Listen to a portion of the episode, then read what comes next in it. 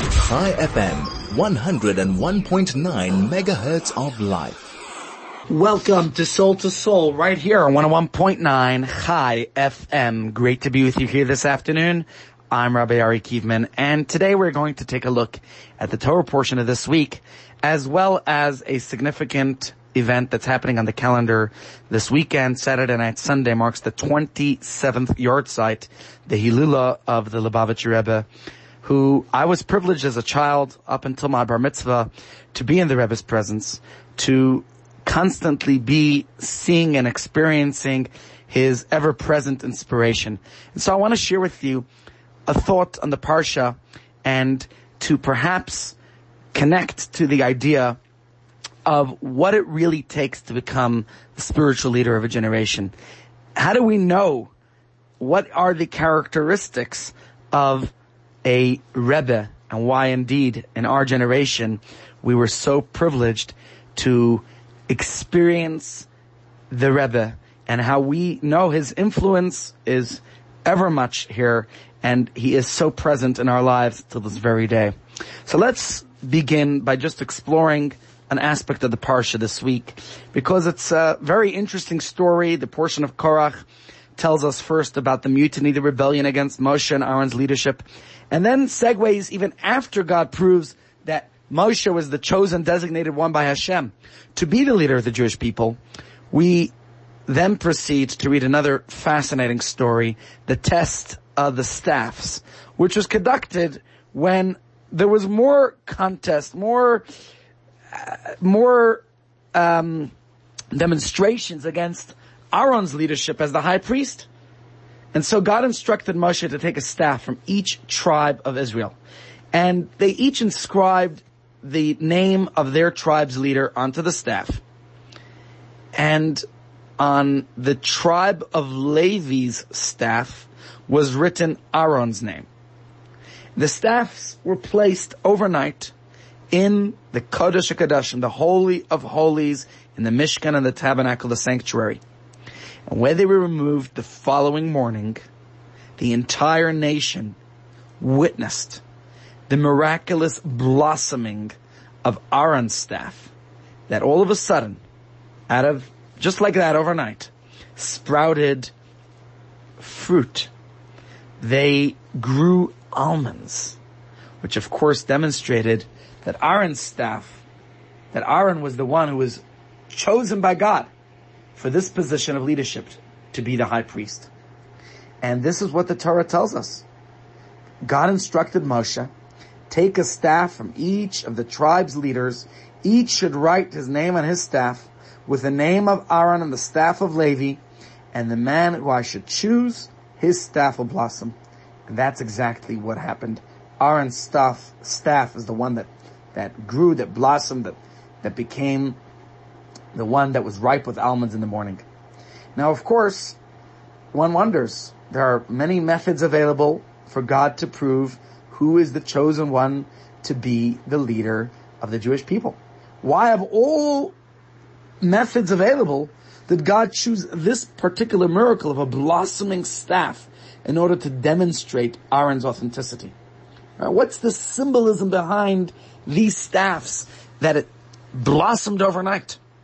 Why specifically did they take these dry sticks and this miracle of the sticks, the staffs, blossoming into almonds?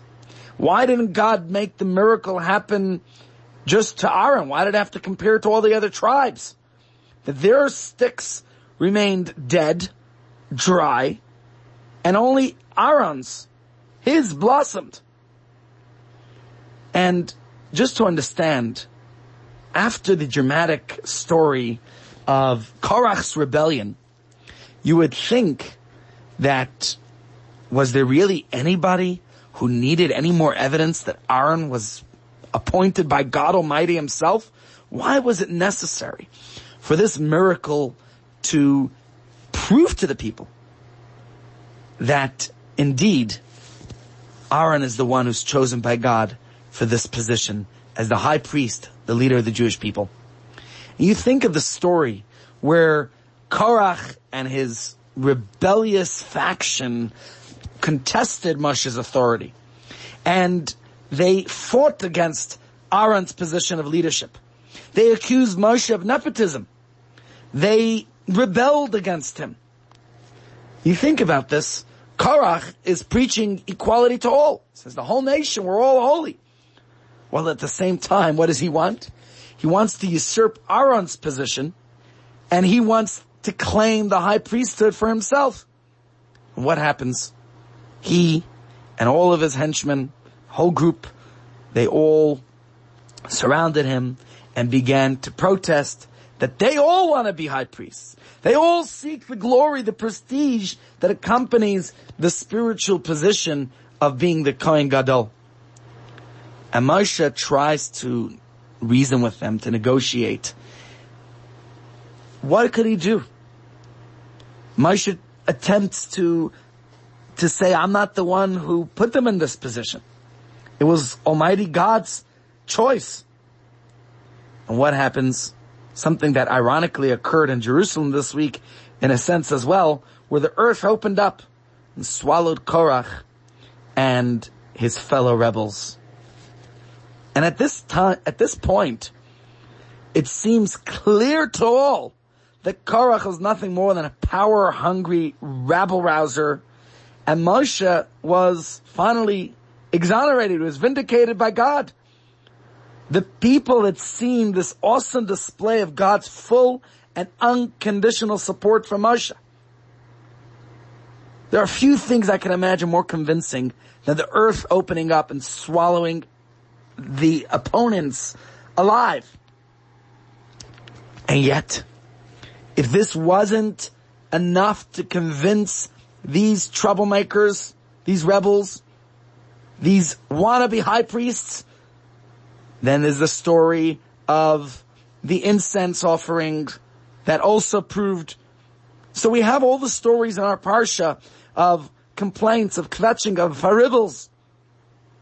Is there any clearer message that the people could get than one after another, God proving that this is the position that Aaron was chosen to, that he was qualified to be the leader, the Kohen Gadol, the high priest of the Jewish people. And the parsha continues, the tragedy after tragedy. So, the, the people actually are furious, but not with Korach, who was manipulating, who was instigating this troublemaking. The people are furious with Moshe and Aaron. They come to him with this preposterous charge that you, Moshe, that you killed the people of uh, these righteous, pious people. What's Hashem's response? Sadly, our parsha, we read about this widespread epidemic that rampantly spreads, ravaging the people who are accusing Moshe of killing Jews. And Moshe and Aaron, what do they do? They spring to the rescue. Aaron runs and uses the spiritual power of the Ketores of the incense to halt the plague, to stand between the dead and the living. And once again, very same rebel rousers, those dissenters against Moshe and Aaron, again they're punished. And Aaron's position again is divinely endorsed, is promoted. Is it not clear enough yet that God chose Aaron for this position? Think about that generation of Jews in the desert. They were in fact so deeply sensitive to the spiritual core of existence that rebellion against God, against the divine blueprint for life, the manual for healthy living, which today perhaps would have gone unnoticed, but for them, being so spiritually sensitive as they were, it translated into immediate disaster. You know, like uh, perhaps somebody who's got a really healthy body. The slightest deviation of a healthy, nutritious diet is immediately felt by their, by, they, they feel that goodness gracious, you know, uh, there was a doctor who passed away just a few weeks ago, a friend of mine, Dr. Yaakov, Yaakov Tzror. He was nearly 95 years old, incredible person. And he was actually telling me exactly that. he said that when a person is very healthy, and he was a person, although he was somewhat vegan, very health conscious, he said if he ever consumes a food that's unhealthy, his body feels it. And so perhaps you could say the Jews of that time that they were so spiritually in tune, so spiritually sensitive that any deviation from what, what's appropriate would immediately be felt in this way that resulted in disaster. So here the story of our Parsha, the case of the high priesthood, you would think it should have long been closed. Did the people not learn lesson after lesson, disaster after disaster? And yet, first the swallowing, the opening of the ground, the big sinkhole, and then the burning of the incense, and the epidemic that came afterwards. You would think that should have validated Aaron's position. What happens next with this miracle of the staffs is baffling. Why was it necessary for another miracle to again validate his position as high priest? Was there really anybody, anyone who needed more evidence that Aaron was chosen by Almighty God? Who could have possibly still needed convincing? When all the rebels have been dealt a fatal blow in these tragic events that proved Aaron's leadership was chosen by God. And so we have to understand this miracle of the sticks, it didn't come to prove necessarily who was the high priest, but rather it came to teach what is a high priest. God was showing the people using extraordinary, memorable visual aids. It's like in our classes we do these days, you join me every morning here on Zoom and PowerPoints and videos to illustrate, to demonstrate the points. God was using these visual aids to demonstrate what it means to be an authentic spiritual leader. And more than it came to prove the fact that Aaron was the one chosen by God, which was already obviously clear as night and day, as the Torah itself tells us, as Moshe said, but it came to show why Aaron was the one chosen. And that's because his staff blossomed. It produced fruits. Those are qualities of leadership which we have to understand. Now, of course, we could prove who's the leader by showing that absolute force, but that's only going to settle the facts on the ground, right? It's not going to eliminate the anger that's felt by those rebel rousers who perhaps had valid reasons within themselves, at least in their own mind. And that's why it was necessary that it's not enough to prove that Aaron was the high priest chosen by God. But what was necessary here, what God was doing was demonstrating and explaining why Aaron was the one chosen for this position. And the miracle of the staffs that we read in our Parsha is what illustrated that. What's a staff? A staff is a branch that's dis- disconnected from a tree. It's dry, it's dead. You know, in the good old days, before being separated from its roots, while it's still attached to the tree, think of the branch. It grew, it produced leaves, it was full of sap, vitality, it had life to it, but now it became detached from its roots. The branch, the staff is dry, it's lifeless, it's stagnant. And guess what? The primary quality of a Kohen Gadol, of a high priest, of a man of God, of a spiritual leader, is to bring life to the lifeless. How do you determine who is the individual in a generation chosen by Almighty God to be the high priest? To be the ambassador of God to sow the light of holiness into the hearts and souls of humanity? How do you discover the person who's designated by God to show humanity how to integrate heaven and earth? How to transcend our outer crust and touch the divine that's within each of us, that's within the cosmos. You search for that human being in whose presence these dry staffs are transformed into orchards.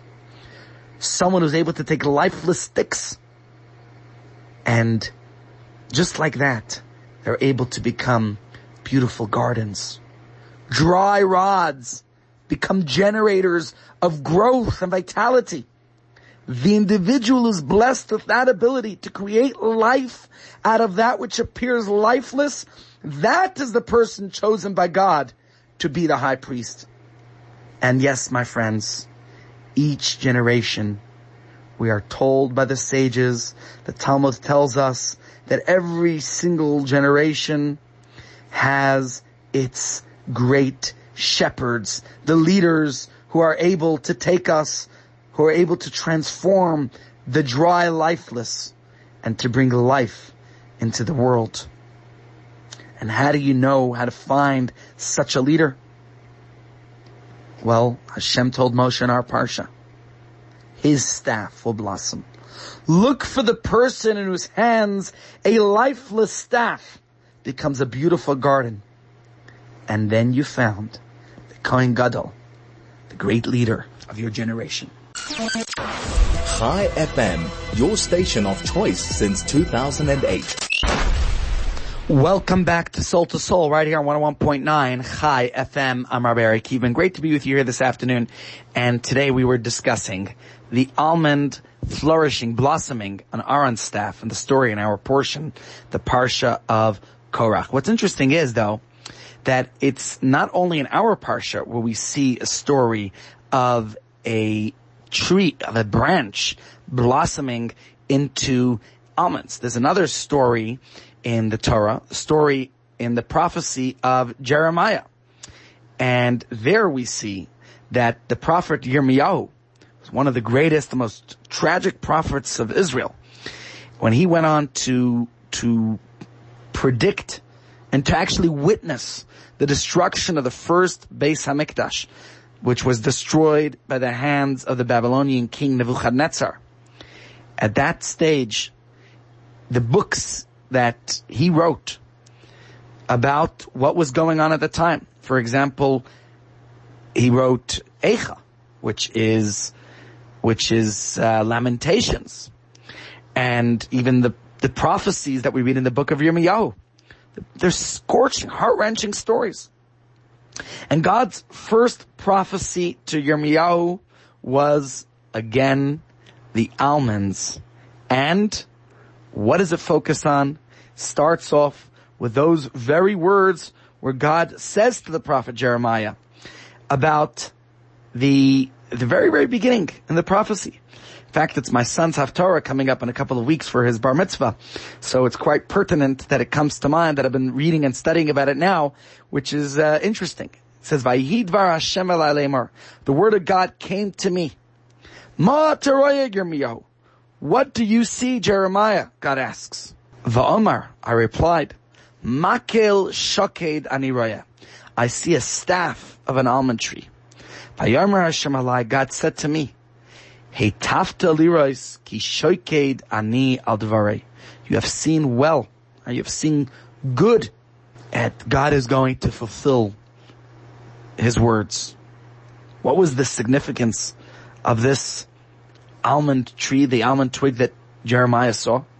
So Rashi, in a fascinating botanic insight, explains that it actually takes three weeks, 21 days for an almond to grow from the flower to full fruit. And it took exactly three weeks from the day that the walls of Jerusalem were breached by the Nebuchadnezzar on Shiva Asar B'Tammuz, the 17th of Tammuz, until the temple was destroyed, burnt in flames on Tisha B'Av, the 9th of Av, which is exactly three weeks later. Of course, we know that that period is commemorated as the three weeks, very sad time on our calendar, which our sages say is hinted to, is hinted at in the, in the amount of time that the almond tree took, takes to grow. But if it's just the three week connection, then why the need for hinting to an almond, right? God could have told Jeremiah, it will take three weeks temple will be destroyed after the walls of Jerusalem were breached by Nebuchadnezzar. Obviously, there has to be a message that the almond is conveying. And so, I need to share with you this fascinating insight that indeed there are two types of almonds. There are sweet almonds and there are bitter ones. Now the flavor of a sweet almond is, it's delicate, it's nice, it's charming. We like to, to buy those in the service stations when we're filling up petrol in our car, right? You could get them wherever you want. And we like to use them. I could tell you that I prefer almond milk over ordinary lactose milk. We prefer almond. We like to use that, especially in Chabad circles when Pesach comes around and we can't use matzah meal, considered gebracht on Pesach. So instead we use the almond flour. And it's wonderful. It really adds flavor and helps us cook with it, bake with it. But then there's another type of almond.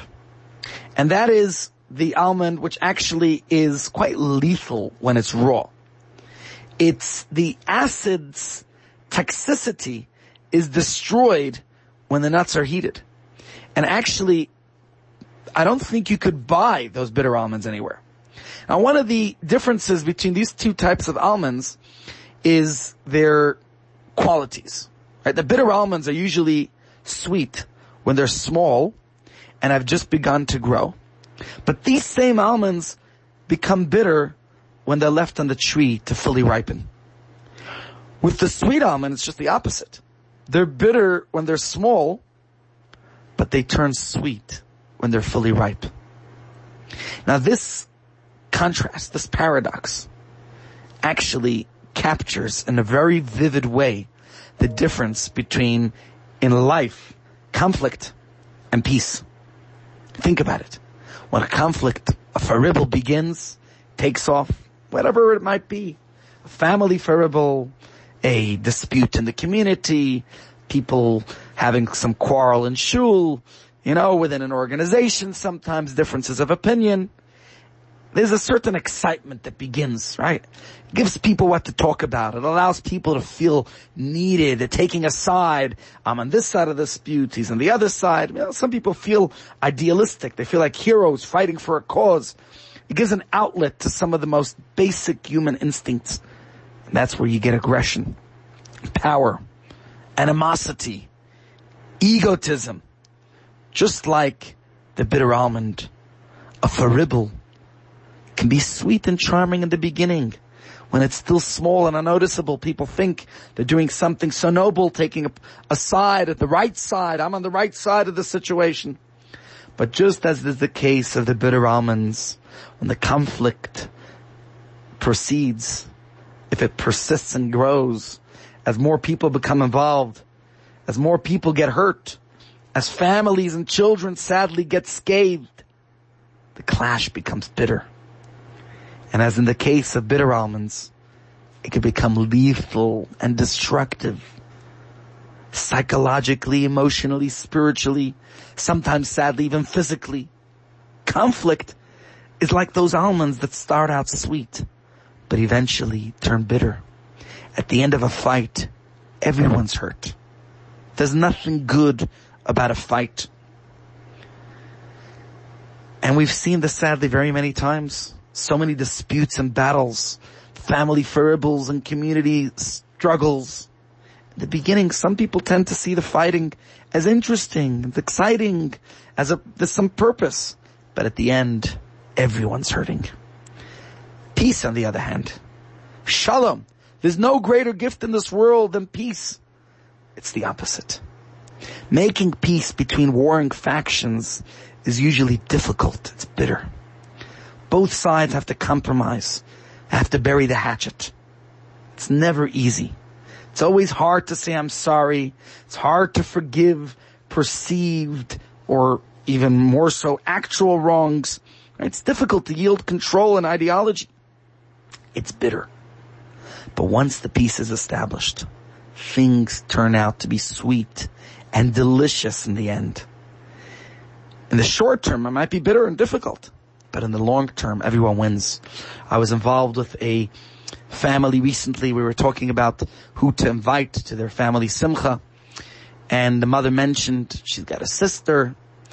And I said, why don't you invite her? Should She be part of it. Nah, we haven't been talking for many years, fighting over a family estate, a will. And we discussed it and I, I just tried to encourage that they invite, she invites her sister to her family simcha. It was difficult. They haven't spoken in many years. But lucky she did. Sadly, the sister was very ill, unbeknownst to her, and she felt re-welcomed into the family. Despite their past differences, whether genuine or not, whether perceived or sincere, but at least they got back together. And the sister who recently passed away was at least reconnected with her family for her final few months. This was the symbolism of the almonds and Aaron's staff. We talked about two aspects about them. One is the idea where Korach created this rebellion. There was this cause of trying to delegitimize Moshe and Aaron's leadership. The staff with the almonds was giving the people a lesson for history. Life is like an almond. Things that seem sweet in the beginning, like faribbles, like conflict, they could turn out sadly very bitter at the end. On the other hand, things like peace, that may be difficult and bitter in the beginning, they turn out to be nothing but delicious and enjoyable in the end. And with this, hopefully we can understand why the almond staff also served as the opening vision of the prophet Jeremiah. Yirmiyahu was the bitter prophet, right? The very same Yirmiyahu means the bitterness of God. Unlike the other prophets, think about Yecheskel or Amos. Most of Jeremiah's prophecies during his time, he prophesizes the horrors, the destruction of the temple, the horrific agony and suffering that the Jewish people would endure. The book of Yirmiyahu is, it's graphic in its descriptions of Jewish suffering. It's very sad. And he himself suffered miserably. He was hunted down by his own brothers. The Jewish people saw him as a traitor. They tried to murder him. He lived through the difficulty, through the last six kings of the Jewish nation at the time. And yet, he gives the bitter prophecy, prophesizing, telling us his first and opening vision was that of an almond, was an introduction and foundation to all of his other prophecies. The almond may be very bitter at its, at the beginning, but with time, it would be transformed into sweetness. And similarly, in that sense, the exile, the destruction, the difficulties the Jewish people endured, the struggles and challenges they experienced at the time, it certainly was very bitter. But those bitter almonds would turn sweet, would be delicious one day. Because it's very, this very same prophet Yirmiyahu also finally tells us how eventually things will transform, things will become better, the temple would be rebuilt, and we'll see better times in the future. Like an almond. And in a sense, this was the message of Aaron's staff and of Jeremiah's staff. Why they transformed to almonds. The role of a Kohen Gadol, of a high priest, of a prophet, of a leader of the people. Sometimes indeed they have to instruct, rebuke. Sometimes they have to say words that are hard for people to swallow. But more than that, they're there to give us hope. To show people how they could take the bitterness of their almonds and transform them into sweetness. How they could define their challenges into opportunities. Their crisis can be springboards for growth. The darkness can become new and intense forms of light. And since everything we know comes from God, we realize that there's meaning and opportunity in every moment, in every experience and encounter. And though the meaning might be trapped in a heavy shell of adversity and pain, but we're empowered, each of us, to take hold of the bitter almonds of life. The world is going through a difficult time right now as we speak. Look how many burials this week of COVID-19 patients, sadly, from our community. And yet we have to look ahead as Jeremiah, although he starts off talking about the sadness, he sees also the opportunity for growth. As Aaron's staff was lifeless, he demonstrated to us, a Kohen Gadol, a true Jewish leader, is one who could bring life to the dead. That's the era of Mashiach. Techias Hameisim will experience the resurrection. And in our lifetime, we've already ex- began to experience that. Think about the greatest tragedy of our times. I think of my own father who lived through the Holocaust. How the Jewish world appeared like a lifeless staff after that. Mounds and mounds of ashes. The only remains of our six million brothers and sisters. To think about that. Ashes. Think about that number, six million. Could we even wrap our brain around that mind staggering number? Here was our nation. A third of us decimated, eliminated, gone. We were just a nation crushed beyond words. What seemed to so many that we were just lifeless beyond hope. Was there any future for Yiddishkeit? Never had Judaism's everlasting light come so close to extinction like that. We were, ne- we were nearly extinguished, completely eliminated, annihilated. The Shoah destroyed the core of Jewish life. Men, women, and children who were the most vibrant, animated elements of our people. And there, just like that in a Holocaust, an entire world went up in smoke. But what happened next? What happened afterwards? Where did we go from there? A handful of Holocaust survivors and refugees set out to building a new soil, the world that they themselves had seen go up in smoke in Auschwitz and Treblinka, in Dachau and Birkenau. And if I think of the Rebbe, whose yahrzeit we commemorate this weekend, 27 years I remember that day like yesterday, the 3rd of Tammuz in 1994. And yet, the Rebbe, as well as other great Jewish leaders, refused to yield to despair, to give up, God forbid. While indeed some others responded to the Holocaust by building memorials, by perhaps having lectures or museums or other types of wonderful ways to commemorate the Holocaust and to remember those who sadly their lives were lost. But the Rebbe, he sent his shluchim all over the world. The Rebbe urged every single person that he could touch to bring the dead sticks back to life. He encouraged people to marry, to have lots of children.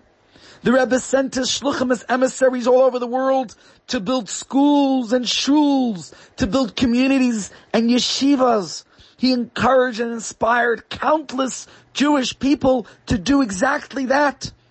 Earlier today I was reading the encounters between the Rav, Rabbi Yosef Dov Soloveitchik, who was the Rebbe's colleague. Together they studied in Berlin during the 1920s. Just his his tribute of how the Rebbe transformed the dead to life. The Rebbe opened his heart to an orphan generation. He gave us hope. He showed us a vision. He demonstrated determination. The Rebbe certainly became the most well-known address for countless activists, for rabbis, for prime ministers, for politicians, for philanthropists, for leaders, for influential people, for lay men and women from all walks of life, for Jew and non-Jew. The Rebbe gave the courage, the confidence to reconstruct a shattered universe. The Rebbe did so with passion, with enthusiasm, with gusto. His message was that our world has been shattered, but it's not destroyed.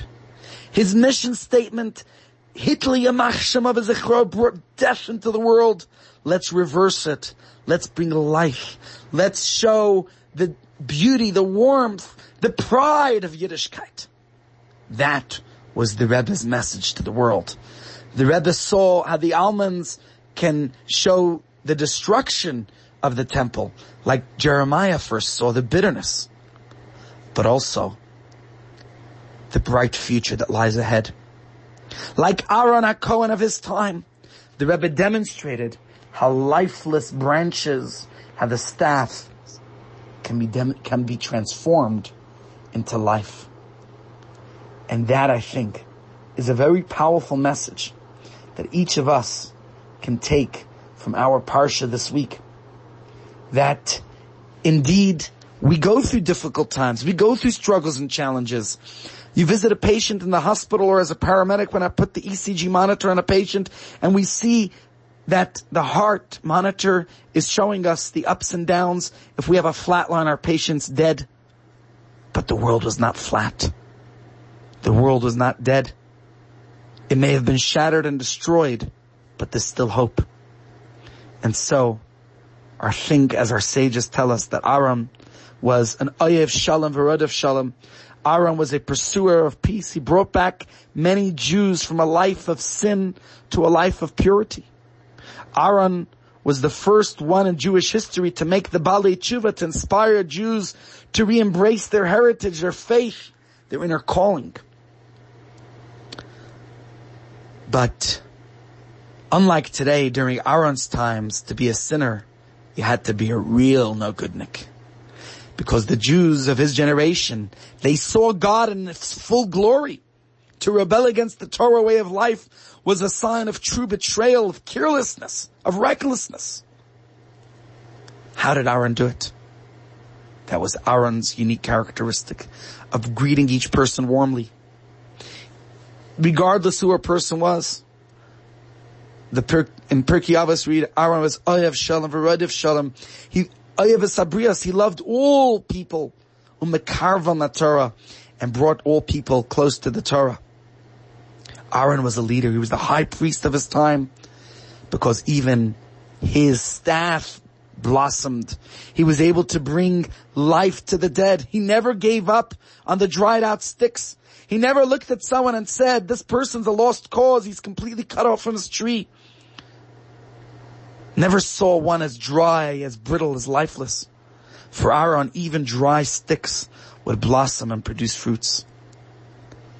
And this is what I believe the Rebbe did. The Rebbe brought that love, that beauty of Yiddishkeit to the world. And this is what he wanted us to emulate.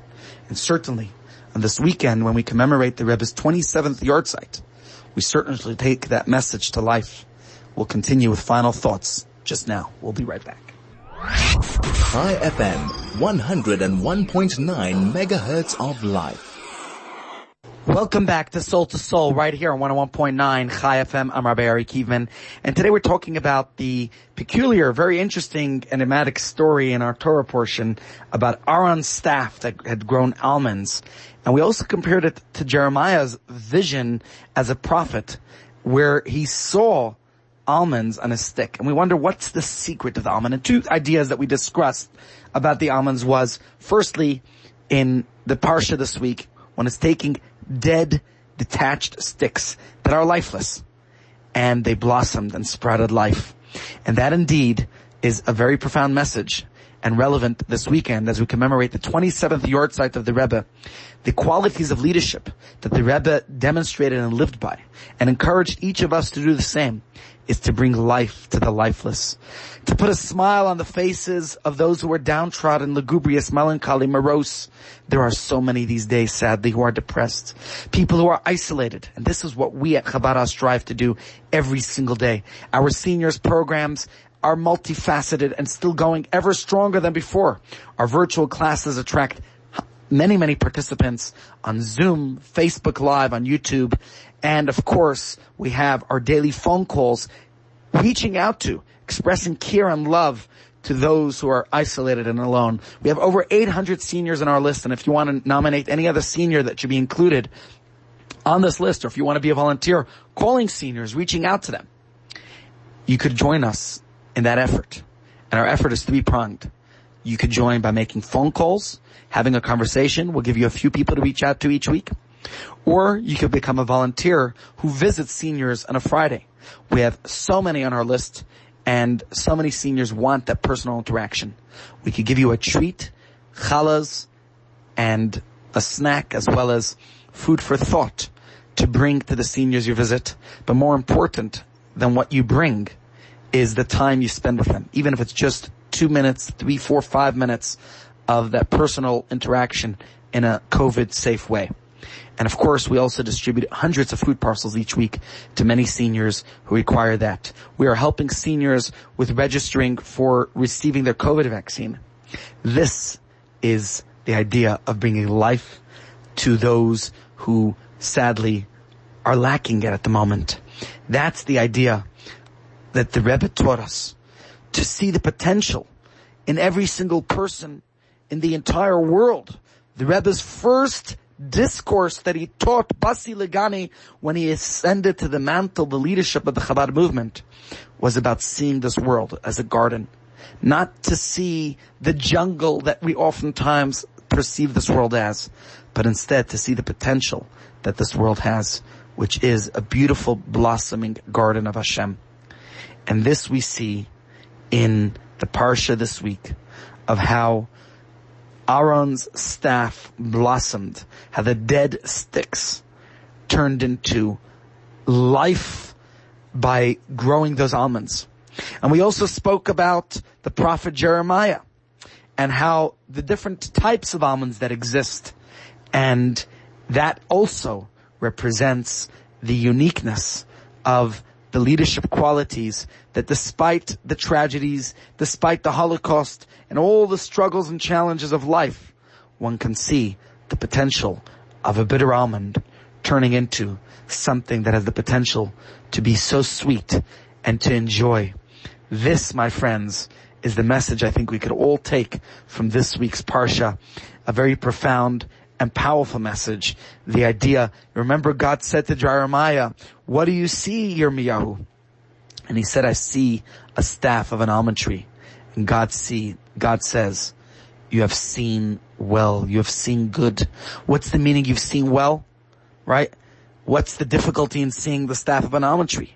But rather, perhaps God was telling him is what you're seeing is the potential. Yes, right now it might be bitter, but there's great potential for this jungle of a world to become a garden, for lifeless people to be filled with life, for you to bring joy to those who unfortunately are isolated.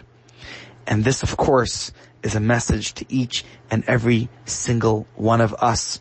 How are we going to bring the sweetness to those who are bitter, the life to those who are lifeless? If we could learn from what the Rebbe taught us, the Rebbe showed us how the world, which was indeed reeling from a Holocaust, from sadness, could become filled, could blossom like a garden. And the Rebbe never stopped to, to focus on that with passion, with enthusiasm, with excitement. Despite the faribbles and the divisions we have in the community, the, despite all of our differences. The Rebbe was a symbol of hope, of renaissance after the most bitter calamities the world has seen. And the Rebbe persevered in that message. He showed a generation how to transform that bitter almonds into sweetness. And so, my friends, each of us can do the same. Each of us has to do what we can to transform this world from the struggles and challenges of the current era of COVID-19 and transform it into the potential good to see that we didn't waste the opportunity that came our way, but rather we seized the opportunity. And indeed, there's so much kindness going on. Each one of us can be part of that. And so just as the Rebbe, who dedicated his mind, his heart, his soul to bringing that joy to the world. The Rebbe's focus on a brighter future, the era of Mashiach. For him, all the bitter almonds were a prelude to the ultimate redemption when peace and harmony will saturate the world. The Rebbe saw all those struggles and challenges, the Holocaust, as one long journey, as a march towards redemption. He didn't take his eyes off of the goal of the potential that this world had. Just like Jeremiah, although he saw the sadness, he also prophesied a much greater and brighter future. My friends, each of us, we need to see the great future that lies ahead. Indeed, the sadness of the world will be sweet and all of the lifeless will become filled with life.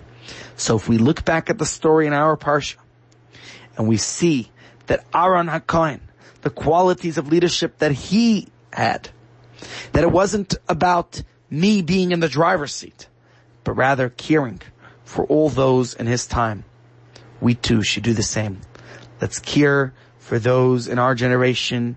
There are so many today that need our love, our care, our concern, and you can get involved in that in any way. Come join us here at Chabad. Join our activities. You could bring life to those who so need it. I wish you all a fabulous, meaningful, and life-filled Shabbos. And as we commemorate the Rebbe's Yahrzeit, let's remember to follow in his ways and to bring into actuality that which he dreamed of, the world, the era of Mashiach. Let's make it happen because we all know our fathers wanted it to happen. Their parents wanted it to happen. For generations we've been waiting for it to happen. But now, finally, it's up to each of us. We will make it happen. Let's do it. Let's do it now. Let's bring redemption to the world. Let's bring joy to those who need it and life to all those around us.